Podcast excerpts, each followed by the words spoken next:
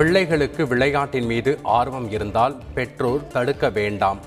குஜராத்தில் விளையாட்டு கும்பமேளாவை துவக்கி வைத்து பிரதமர் மோடி வேண்டுகோள்.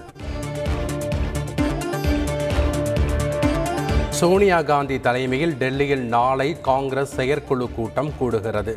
கட்சிக்கு நிரந்தர தலைவர் நியமிக்கப்படலாம் என எதிர்பார்ப்பு.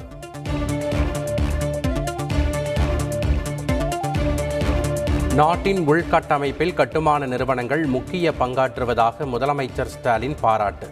சொன்னதை மட்டுமல்ல சொல்லாததையும் செய்யக்கூடியது திமுக ஆட்சி எனவும் உறுதி.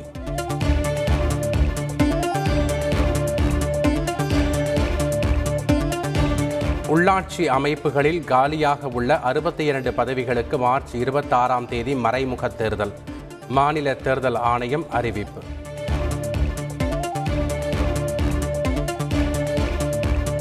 சிறை கைதிகளுக்கு ஏசி வசதியா செய்து தர முடியும்? சிறையில் இருந்து விடுதலையான ஜெயக்குமாருக்கு அமைச்சர் மா. சுப்பிரமணியன் கேள்வி.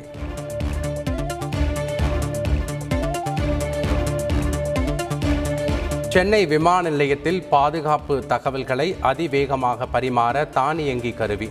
உள்நாட்டிலேயே தயாரிக்கப்பட்டது என அதிகாரிகள் தகவல்.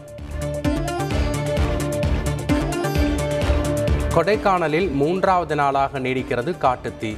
தீயை அணைக்க முடியாமல் வனத்துறையினர் திணறல்.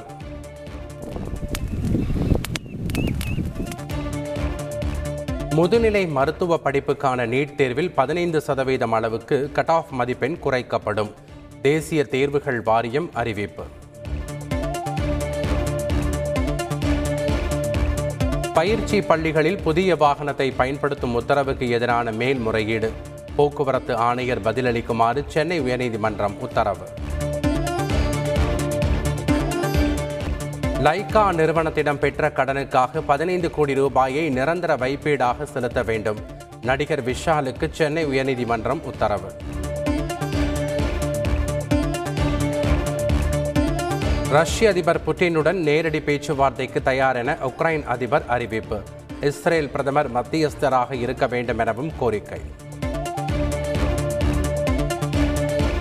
அமெரிக்காவில் பெட்ரோலிய பொருட்களின் விலை கடும் உயர்வு. ரஷ்ய எண்ணெய் இறக்குமதிக்கு தடை விதித்ததால் பாதிப்பு என தகவல்.